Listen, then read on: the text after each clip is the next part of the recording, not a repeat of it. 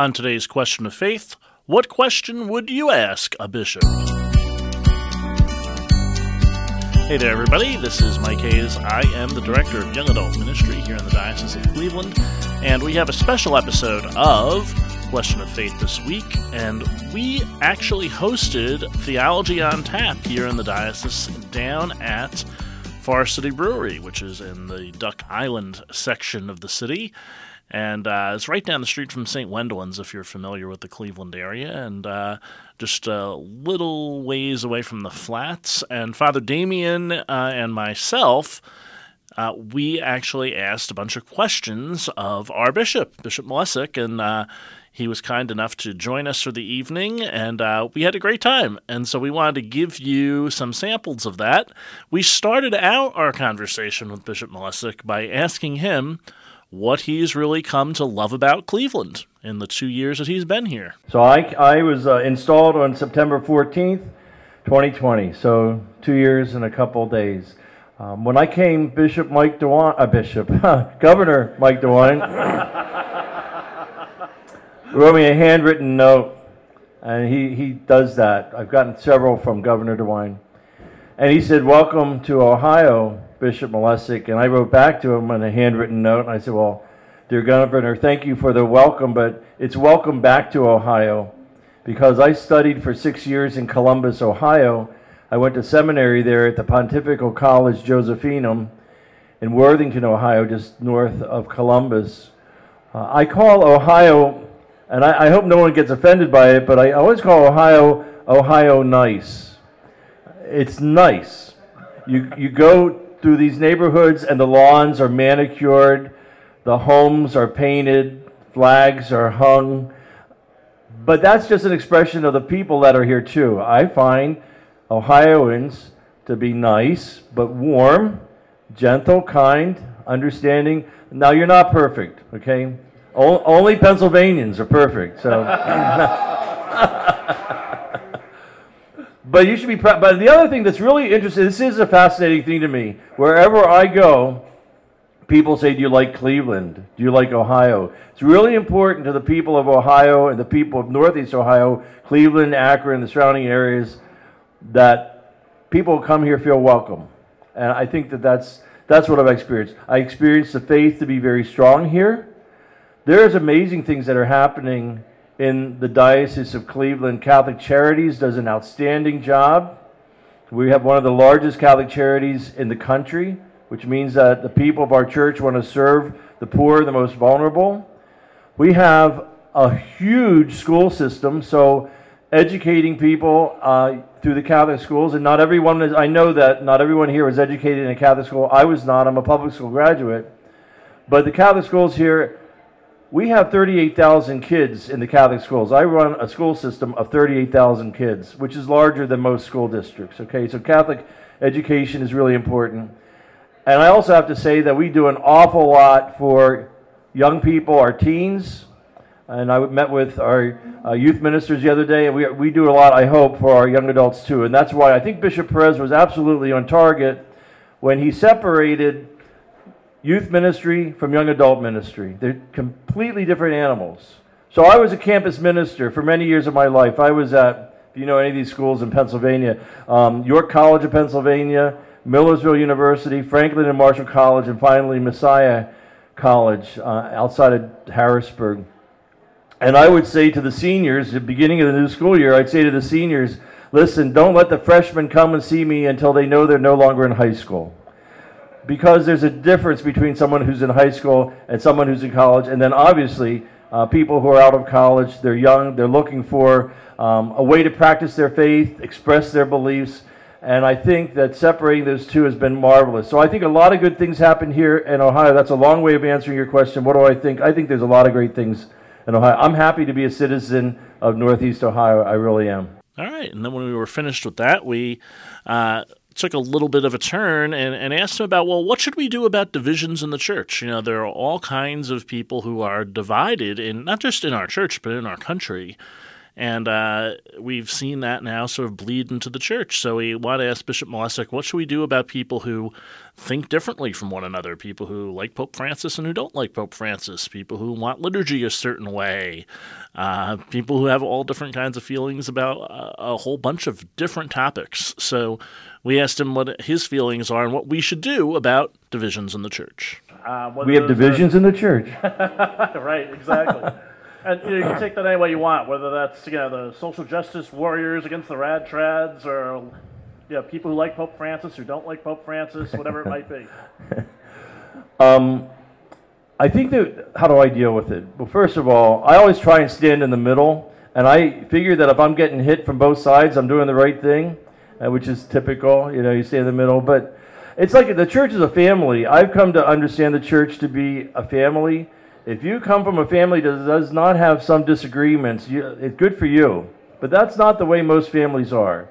And within the church is broad enough to allow for people to be on different sides of an issue, but they have to color within the lines. The church sets the lines between left and right, and they're broader than a lot of people think. That's been my experience. They're broader than a lot of people think. But don't step outside the lines, So you can disagree with some of the things that the Holy Father says or say, that's not how I would do it. I think the Holy Father would understand that. He's a Jesuit. He understands that that's how decisions are sometimes made, right, by not always agreeing with everything he says. He does not expect everyone in the church to march lockstep with him. But as Catholics, you start painting outside the lines when you say, I'm not going to listen to that Pope. Whether that Pope is on the more conservative side or the more liberal side, you color outside the lines when you say, that is not my Pope. Well, that's called schism. I'm a canon lawyer. I can define it. That's called schism, and that means you're not in union. So you can have the little discussions. I don't know that doubts are a bad thing within the church. I really don't know that respectful disagreements or respectful dialogue is a bad thing, because it helps to strengthen your own position, and it helps you to understand the other person's position. Right. I think it's been a beautiful thing what the Holy Father called for, the synod on synodality, which simply means we sit down together, we try and listen to the Holy Spirit, because we're supposed to walk together as one church. Jesus, on the night before he died for us, prayed. So this is important. If this is the last thing he's saying to his Father before he dies for us, he prayed that we might all be one. So it's pretty important to him that we be one, which means we walk together. Do we walk together, in the same aisle? No, I don't think so. But a highway has many lanes to it. And maybe some people are in the right lane, some people in the left lane. But don't turn around and go the opposite direction, because you're going to get killed, right? So we go together. So, there's disagreements in the church. We talk about liturgy. Liturgy is always going to be a source of tension in the church. It always has been.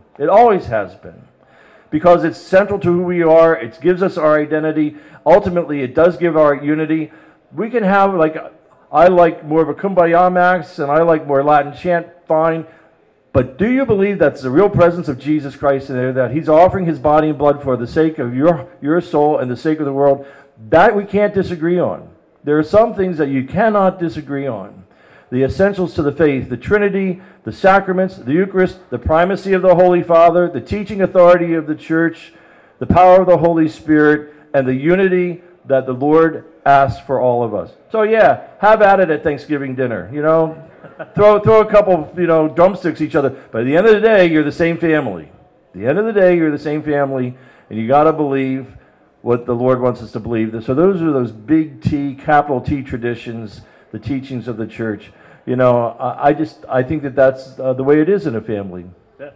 I always say, look at the Acts of the Apostles and see how they fought with each other. But at the end, people knew that they were Christians by their love, right? Paul strongly disagreed with Peter, the first pope.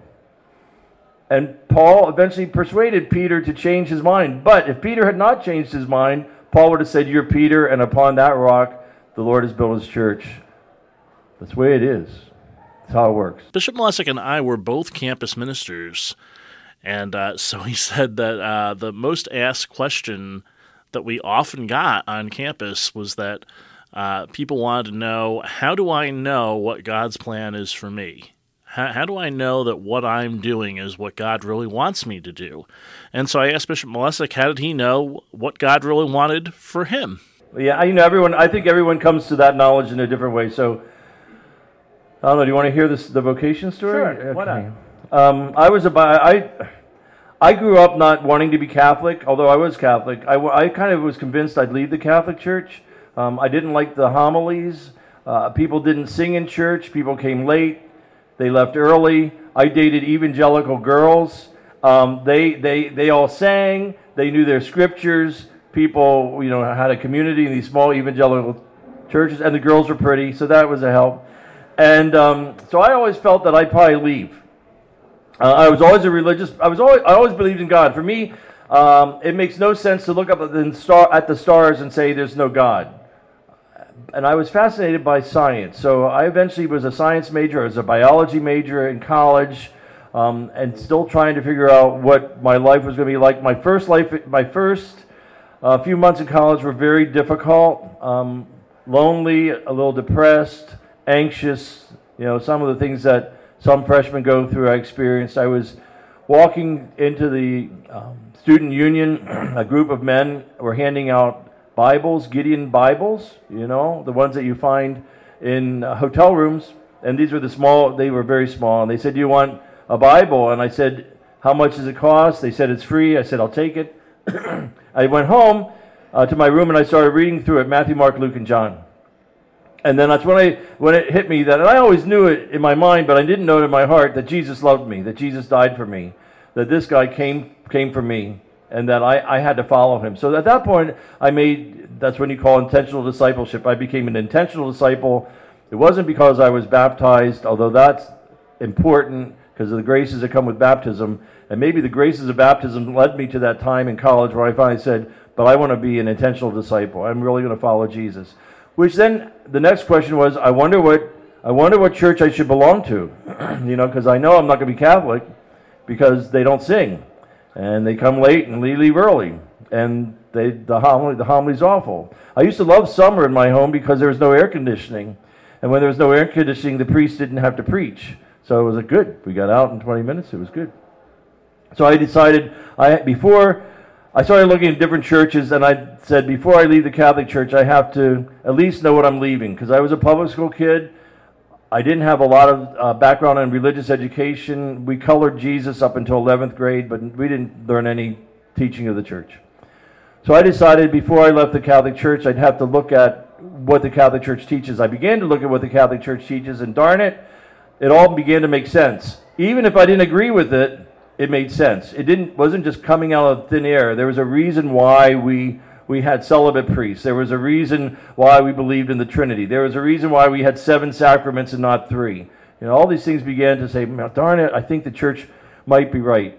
If you do it today, and they're changing it now, so you can't do it exactly like you could have 6 months ago, but if you ask your digital assistant, and I won't say it out loud, like SIRI or ALEXA, I forget which one.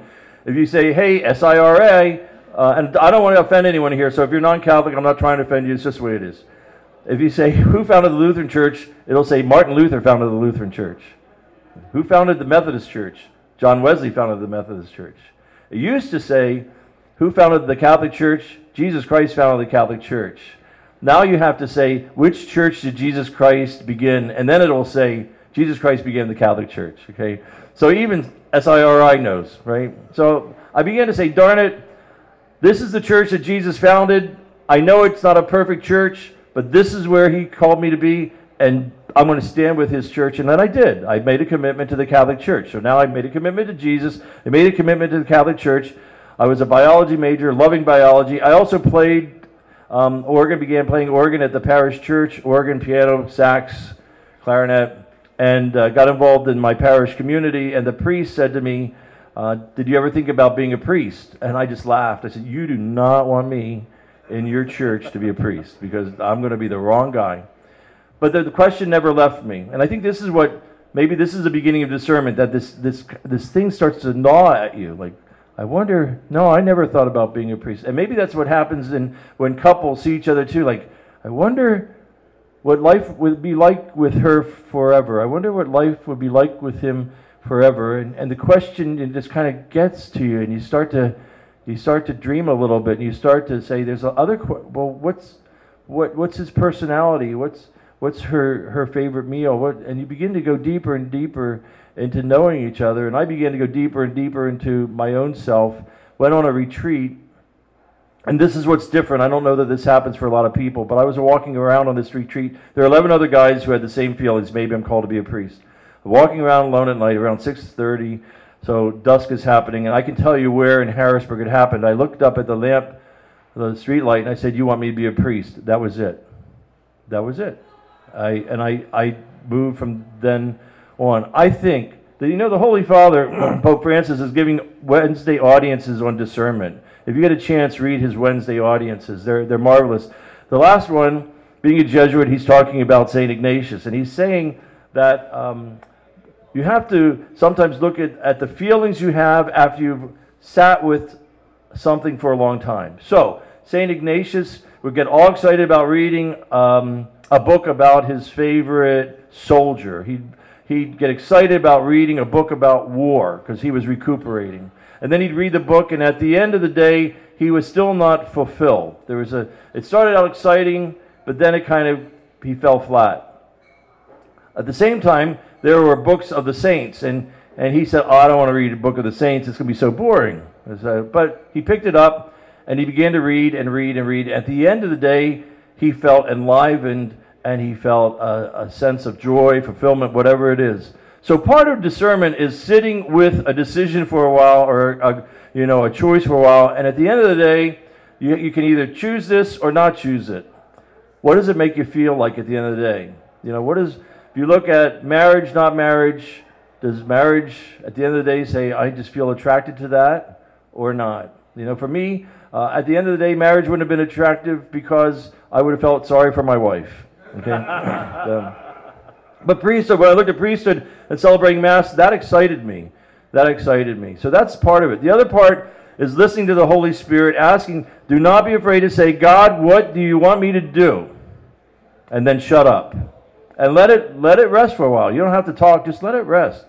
I think sometimes one of the things that people do that I think is a huge mistake is something happens and they make a knee-jerk reaction and they do something real quick. We don't have to act that quick in most situations. You can let it rest a little bit. Let it rest and see where the Lord takes you. Then ask your good friends. Someone that you have as a real good soulmate. I have this decision to make. What do you think? Do I have the personality to do this or not to do this? And talk to a good spiritual advisor, too. Like I have a confessor I'll talk to. I have a good friend in Harrisburg I talk to if I have to make a decision, and I wrestle with it. Then ultimately, you do have to make a decision. Ultimately, there are things sometimes you just have to make a decision, and you say, "I pray this is the right decision. If it's not, Lord, fix it." I've done that way too many times.